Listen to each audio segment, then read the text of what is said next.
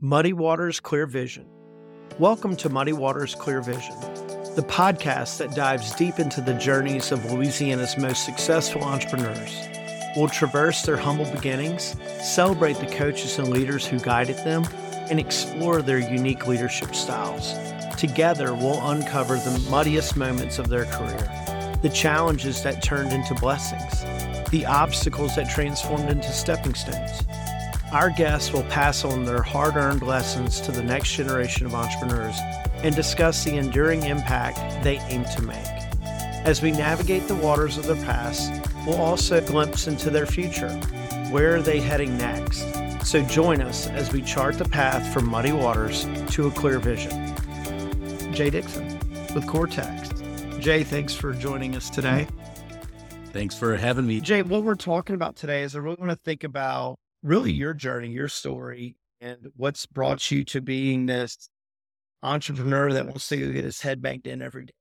And what I'd like to do is really kind of talk about, you know, where his athletics and where have like coaches in your past been an influence or have impacted you in this journey. So before we get started, why don't you why don't you take us back to the beginning? Jay Dixon, what kind of athletic arenas did you used to hang out in? God, so we're, we're going way back. We're like child here. Yeah. Like what sports um, did you play growing up? Man, I played everything. Like I, I clearly did the, the T-ball and the, you know, little league, everything that you could do when I, when I was very young. Hmm. It wasn't really until middle school that I got serious with sports. You know, everything before that was kind of the obligation. You had to do it. But yeah, seventh, eighth grade. Actually, no, that's not really about fifth grade. I got into boxing. Um, that that was awesome. That was a, a heck of an experience. I, I, could probably go at length on that one, but just to kind of stay on journey. Seventh, eighth grade, I got into football. Really, really, really embraced that. Thought that was great. All the while, still playing like city league basketball and things like that. When I got in high school, I added track into the mix. I got really involved with like hurdles and throwing the javelin, and and so it was just little combination of like team sports and individual sports, and they all had their pluses and minuses, and really just it was a lot of fun. You know? And and even as a, a adult who is clearly way out of shape and not doing anything like that anymore, you know, it's still a lot of mm-hmm. fun just reminiscing on the good old days, so to speak, and things I learned, connections I made, friends I made. yeah, I know still have today. So I, I think you're going to be, you know, I don't, I don't think everybody that we interview is going to have the comment about boxing. So tell us a little bit about boxing. What was that one? So that was interesting. Like I, honestly, I would be lying to if I told you exactly why I got into it because I don't remember anymore. But I feel like it had something to do with the fact that I was kind of growing up, you know, transitioning from kind of a nerd into a, a man, right? And somewhere along that way, it felt like this would be fun. And uh, man, I really wish I could remember like who someone introduced that to, I'm pretty sure it was my father who introduced me to it. And I went to a practice and pretty much immediately just kind of threw me to the wolves. And I just walked away going, I love this. Like, this is great. It's it, it was a lot. Hand to hand combat, combat. Why not? Oh, right? God. Yeah. And, and, you know, as I grew up in that arena, just it was it's so much more than you know bashing someone's brains in you know it was it's a dance it's a technique it's a style it's it was just a heck of a lot of fun and yeah it, what other way can you you know legally go you know punch somebody in the face and then be friends after? So it was just awesome. That is awesome. So that's really cool and it sounds like you had a diverse mixture of athletics and individual, obviously boxing is an individual sport, but then also team sport. So in that journey, was there a coach that you can think back on who's probably had the greatest impact on your entrepreneurial journey? So I would say several of those coaches made an impact on me in some way or another, you know, just being a good person or, you know, seeing troops rally behind someone as far as a standout, though, I, I probably, you know, it, if Coach Bucky listens to this, he's gonna he's gonna laugh, but probably Coach Vice, who is not with us anymore. He probably he made a heck of an impact. Everyone respected that man. everyone was terrified of that. Man. He was the, you remember Beavis and Butthead, Officer Buzzcut? Yeah. That was Coach Vice. I mean, he had the high and tight. He yelled. He was terrifying. He was not a very large man either. And everyone, he was our defensive coach. And everyone on the defensive side of the ball did what you were supposed to do. And there was no question when you screwed up. But what was really interesting about him is the moment he was off the field and out of the school, he was like the the sweetest, nicest, like most down earth man you ever met. But boy, he he turned it off and turned it on when appropriate. So what did you learn? I mean, really, I you know never thought about this like I, I am now until I'm saying it out loud. It was a lot. It was a lot to do with respect. You know, everyone respected him, and it was because of what he did. I mean, his the training he put us through, the the authority that he commanded, and that that it was you know call it business, you know, it was sports and not personal. Because if he chewed you out, but then you saw him later, everything's great. We was like I said, he's just a good human. Um, so yeah, I never. This is interesting for myself. I never never put it to words till just now. So do you see him? Do, do you see that influence showing up in your life or in your business right I think now? I do actually. Maybe sometimes too aggressively thinking back now, but yeah. Strangely enough, I think And you said he's no longer with us. he is not. Yeah. What what I mean, what do you think he would like what would he say to to you as a business owner? What he would he say to you today, seeing how you're running your business? What do you think that would be like? I mean, I know that that he would be proud. Because I mean, I, I did see him several times after I graduated high school, and it was very much like you could tell that he really truly was interested in what was going on in your life and how you've been, and, and you know, it wasn't just a casual "Hey, how you doing?" So yeah, I think if I actually sat down and drew the parallels too, like we're doing right now, which again I never thought of, then yeah, I, I imagine he'd be humbled by that to tell him some of that influence where we are now, where I am now. Yeah. Awesome. And so if you think about Coach Vice and his leadership style, I love that he used the word respect. Was he somebody who demanded respect? Or do you think he like had earned it? Oh, he earned it. He he. I, so we're being intentional with our words. I I would have said yes. He demanded respect, but when I say demanded, it's really more commanded respect. Mm-hmm. He didn't ask people to respect him. You just did, and if you didn't, he put you in. So yeah, he earned it. And, and I love hearing about Coach Vice, and he sounds like an awesome guy. It's actually funny. He's it's relating to somebody in my own life, a coach who was kind of like that. But I'm curious, what else do you think you took from the arena or the field, or you know, literally the you know, obviously the boxing? What else of those lessons have you taken? You believe into your entrepreneurial journey? I mean, clearly the, the team sports, right? Like everybody's got to play their part. You know, football being, I think, one of the best examples because the every position on the field of football, it, it's diverse, right? Like everybody playing basketball has their own positions, but you know, in a pinch, you know, a center can shoot a three, Mm. whereas like football, you know, the the guard is not running out to catch pass, so it's it's very much everybody has a role to play, and the way plays are designed, one small screw up just makes the whole thing fall apart. You know, out of those 11 people, like 11 are important. You know, a guy steps right, you should have stepped left, and now you lost. And potentially, right? So I think that, I mean, that makes a big impact because it's, like I said, everybody plays their part. It's not just every man for himself, go figure it out. Yeah. And do you? So you're. Let's talk about your company real quick. Coretechs. You're in Mhm. IT.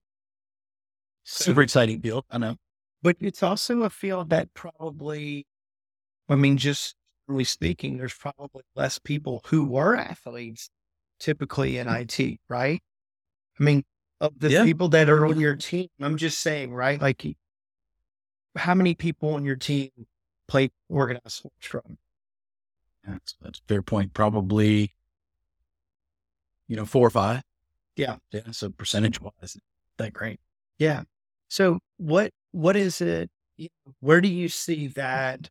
You know, like do you see that as, or if you look across your organization, do you see the people who have had an opportunity to compete and be on a team? Do you see that being a difference in kind of how they gel with your team now, or or how they work as a team? Yes, because I mean, I, I could God, this is going to come out and everybody's going to know I was picking on them, right? Because I'm calling them out. But there are a couple of people I know that competed solely in individual sports, like boxing, for instance. And yeah, they do treat themselves a little bit like uh, they're on an island, right? Not that they do a bad job, they do a great job.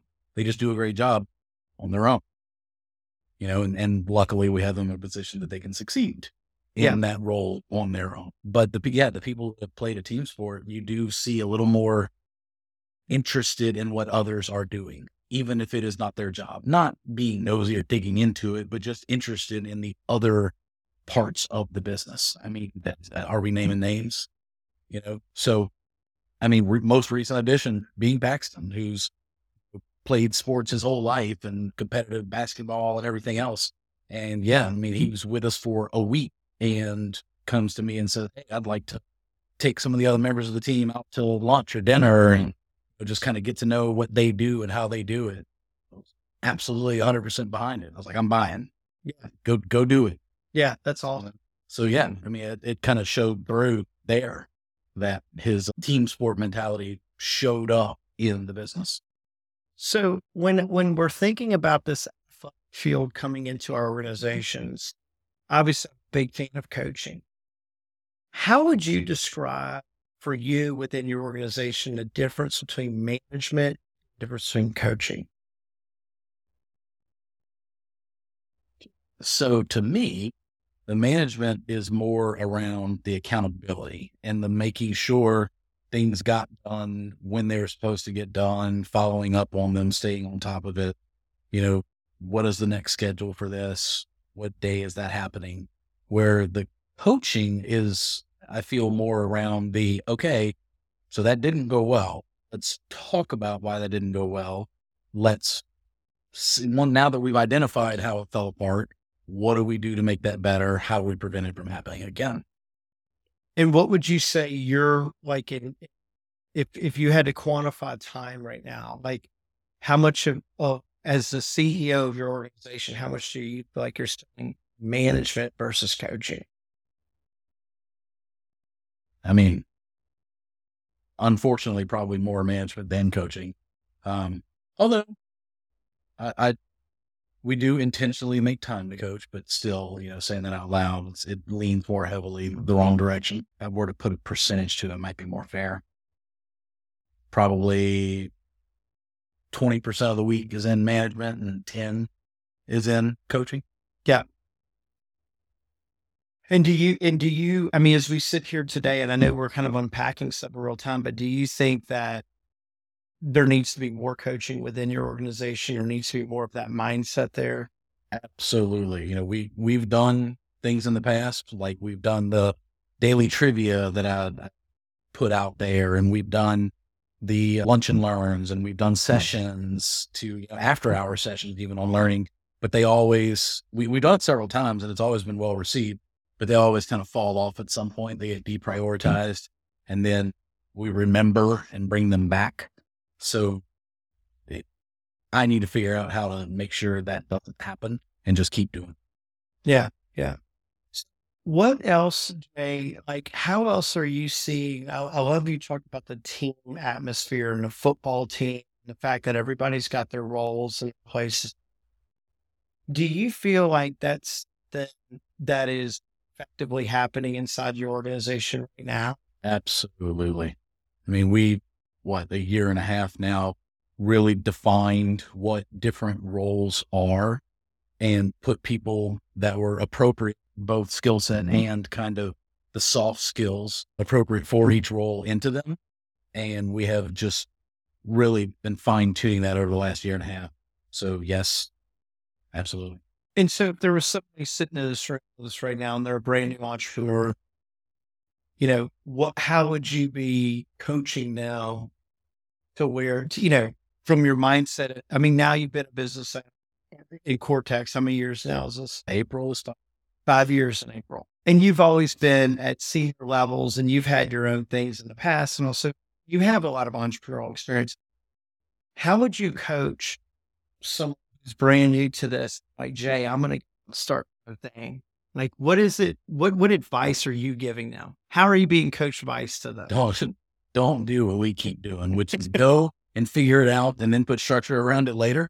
Just put structure now. Just, you know, something that we say a lot is like, act like we're bigger than we are. That's, I would say, even a one man show. Act like you're bigger than you are. Act like you have employees. If you have two or three employees, act like you have 20 employees. You know, build your processes around be bigger than you are right now.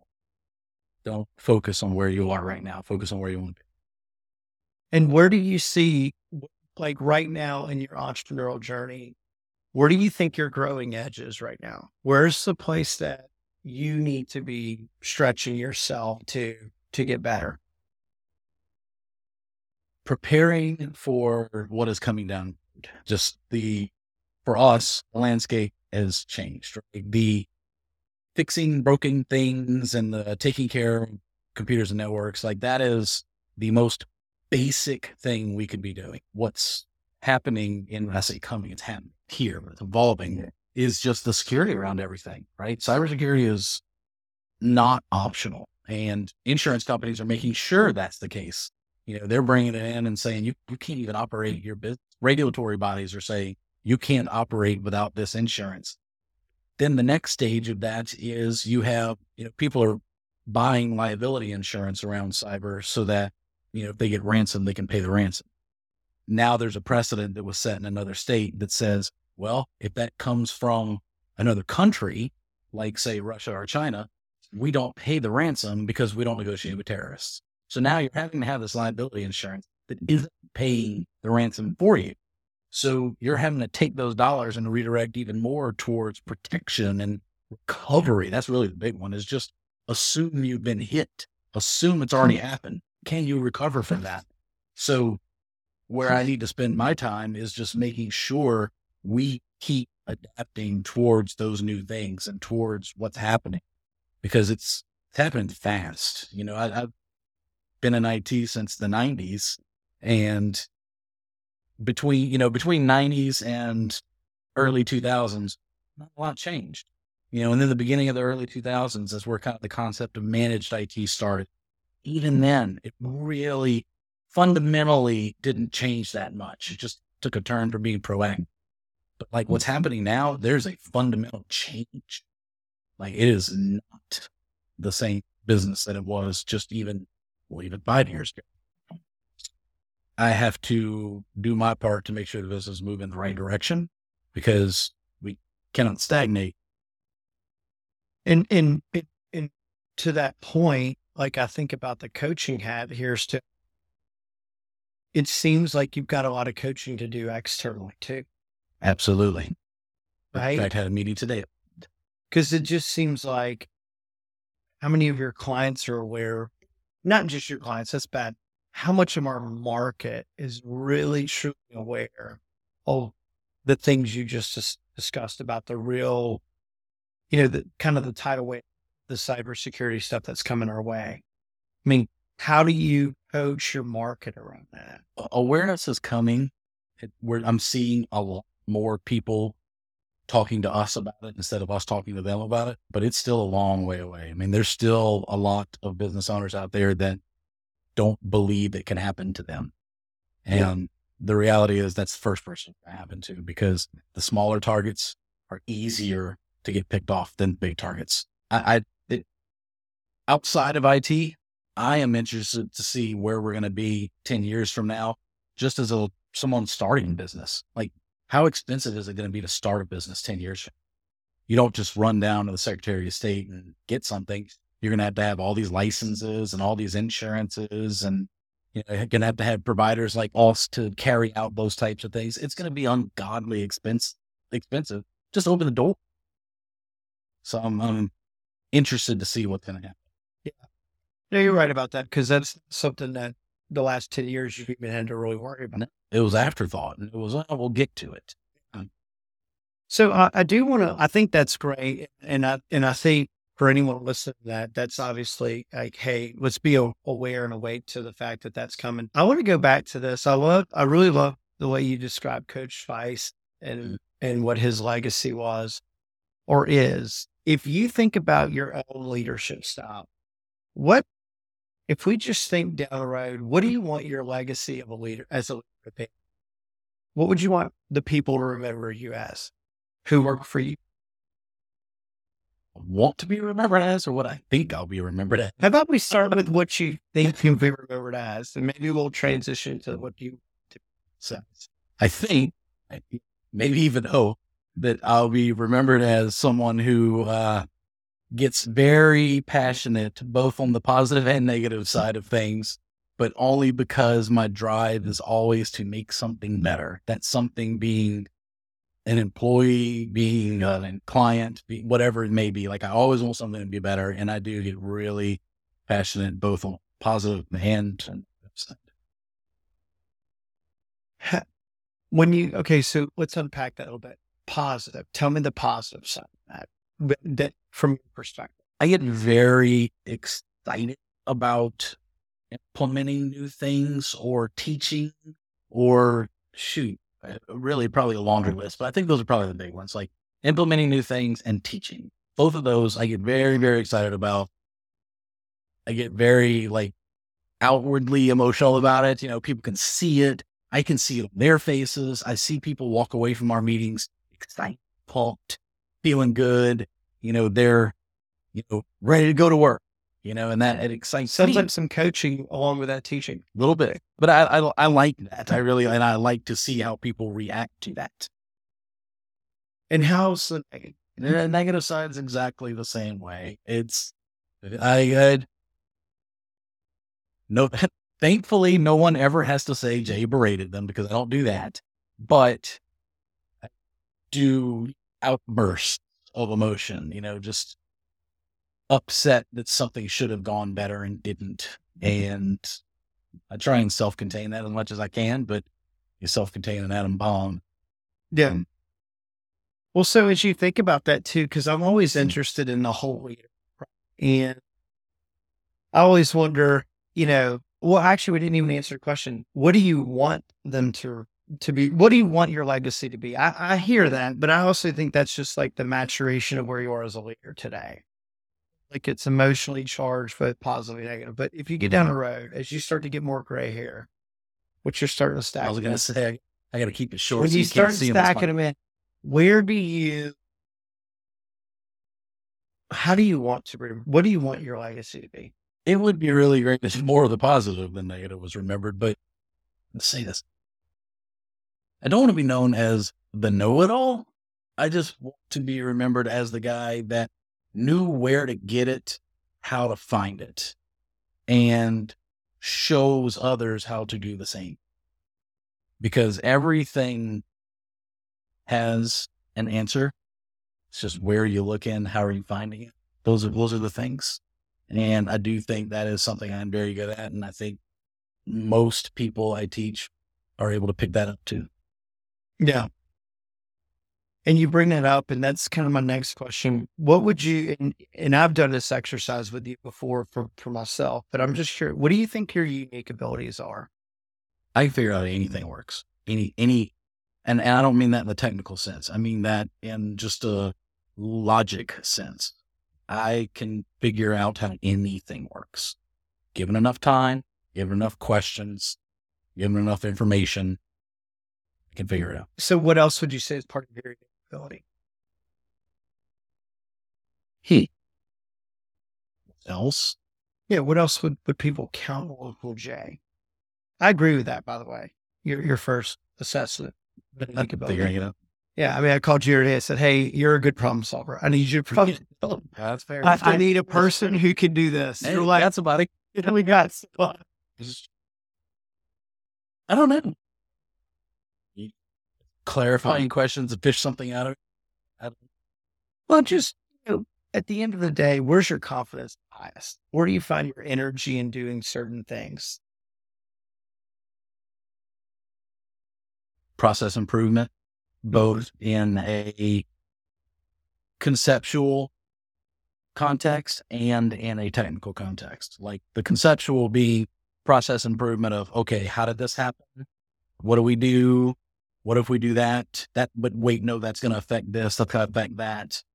Just being able to kind of work through that mentally. And then in a technical sense, just improving processes via like scripting and automation and things of that sort. Like those are kind of the same thing, but different, right? Because they both have a similar like logic flow.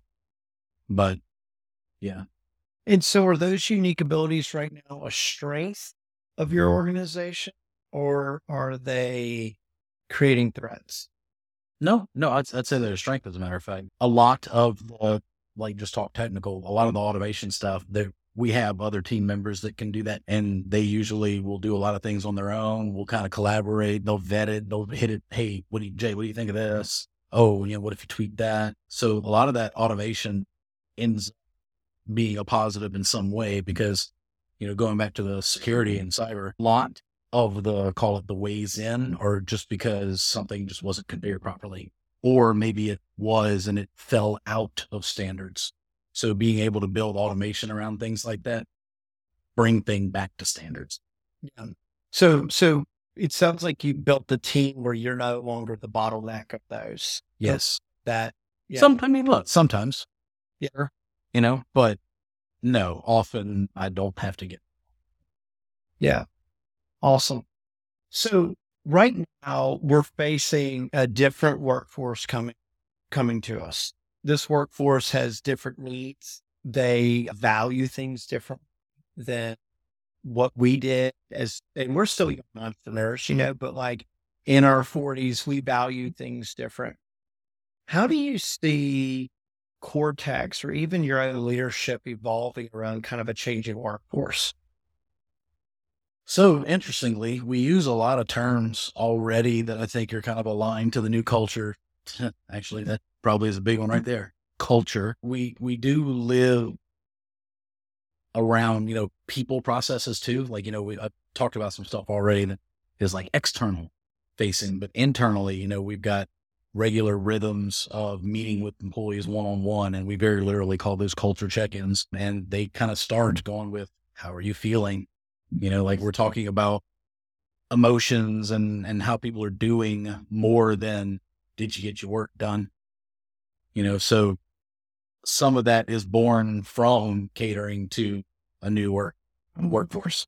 It does feel you like that. I'm doing it myself. Mm-hmm. Feels a lot like emotions are they're the precedent. Kind of how do I phrase this?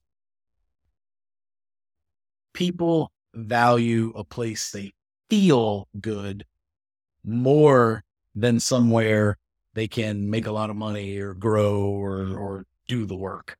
They want to feel valued. They want to feel like they have a good environment and they want to feel all these different things. And are you pretty entrenched in your belief of that? I wouldn't say that I'm entrenched, but it, yes, you know, I don't know, entrenched is a strong word but because we do have kind of a split workforce, right? Like we don't have, you know, really boomers or anything, but you know, we've got a lot, we've got myself, we've got Gen Xers, but we have a lot of millennials and yeah, they, they enjoy it. Yeah. And I'm curious too. Again, I'm going back to your previous comment about heat and having roles. And it just seems like if you guys are embracing that culture, that's really more about how you build a team than it is about how you build a group of people who work together. Absolutely. So, so do you guys feel like you you are kind of going down this path of team building? It sounds like if you're really kind of focusing on where's their value in this place, do they feel like they're part of a team? Do they, you know, do they do all those things? Right. Yes. So then what would you say would be your biggest challenge with that workforce coming to, you know, as you're going to have to hire more people or what do you think is going to be your biggest challenge with it? We haven't faced this yet, but only reading about things, it does seem like this new workforce is is I don't I don't want to use the word loyal. That's that's not right. But they are less loyal. Whatever. I'll just use it. They are less loyal, right? You know, the day gone are the days of the you know I worked here 35 years until I retired. As a matter of fact, today I just shared a post on Facebook. You know, my sister's been with State Farm 30 years. That's wow. Yeah. That's totally um, with with the same agency, you know, for 30 years. I don't think we're going to see a whole lot of that anymore. I think people are much more inclined to you know, go somewhere else to, well, you know what? Not, I was going to say, finish the thought. I was going to say, go somewhere else to make more money or go somewhere else to get a new position. But there's a lot of lateral moves. There's a mm-hmm. lot of just, I'll go somewhere else for the same money because I like it better. You know, they have better hours. I can work from home. You know, those types of things where I was kind of building up to that is we haven't seen a whole lot of that ourselves, but everything I read and kind of the studies say like that's a huge challenge for some.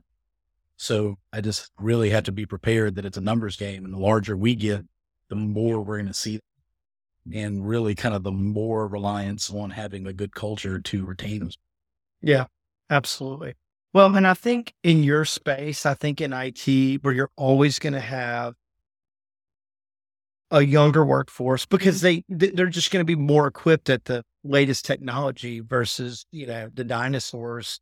I mean, that's always going to be kind of a challenge out in front of you. I want to mm-hmm. take your leadership style in this coaching, and I want to point it to home. Where where are the similarities in your leadership and your coaching style at work that show up at home? Or is it vice versa? I mean, is it just like the polar opposite of that? What's your leadership style at home?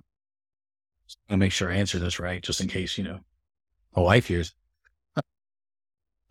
in case the boss hears it. yeah, let's be clear, not the boss. You know, I guess it's really not all that different. It's yeah, you're doing the same thing. You're kind of making me think live and on the spot here, but it's really not that different. I mean, we we every, everyone's got to play their part. Everybody's got their role, so to speak, taking out trash, doing dishes, whatever it may be. You know, we definitely have to coach through emotion. You know, we're we are dealing with a lot of feelings. Yeah, I, short version, I don't think it's that different. It's really not. As a matter of fact, uh, yes, my wife does tell me sometimes, like, you know, gotta can't treat them like an employee. You know? Why not? They are they are on payroll. They are. Yeah.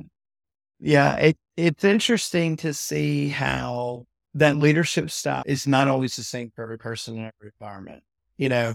And I don't know. I just always think it's interesting that you have people who play a certain role inside of an organization. They go home and they play this totally different role, you know? Oh, so it's just, I definitely concede a lot more. Okay. There's a whole lot more concession. So it's leadership from behind. Yeah, a little bit. We'll, we'll, we'll put the rearview mirror up on that. Yeah. That's good. Um, what would you, Jay, what would you tell? I mean, so we're still about millennials going to the workforce. So how would you best equip your kids to go out and get a new job? Like what are the, what's the, the 30 second advice that you'd give your kids going into their career? Of all the things you've learned, hey, these things. So we talk about that a lot. And really, I think it's not all that far off than the advice that we got as kids, right? It's, you know, do 10% more than you are asked to do. You know, if you are on time for work, you are late. You know, always be mm-hmm. early, all you know, 15 minutes early at least. You know, stay busy, look for things to do. Like these are, I'm just thinking through the speeches we have in our house, right? But it's, uh, be, be, don't be afraid to make a decision if you have all the information But on the flip side of that be don't present something that is a fact if you don't know everything.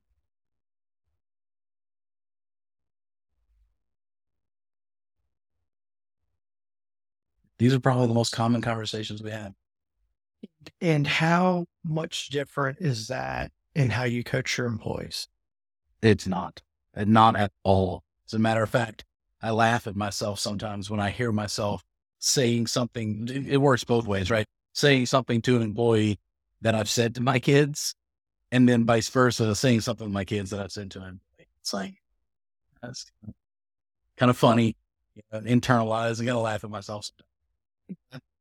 Awesome, Jay. Well, I really appreciate your time to sit down and kind of talk about your not only your athlete career, but also, you know, just seeing how all of those experiences in your life are starting to show up, not only in your personal life, but also in your professional life. And, you know, full disclosure, I get a front row seat to watch what you're doing with Coretechs, and I'm a huge fan, obviously, just because I see the team you're building there.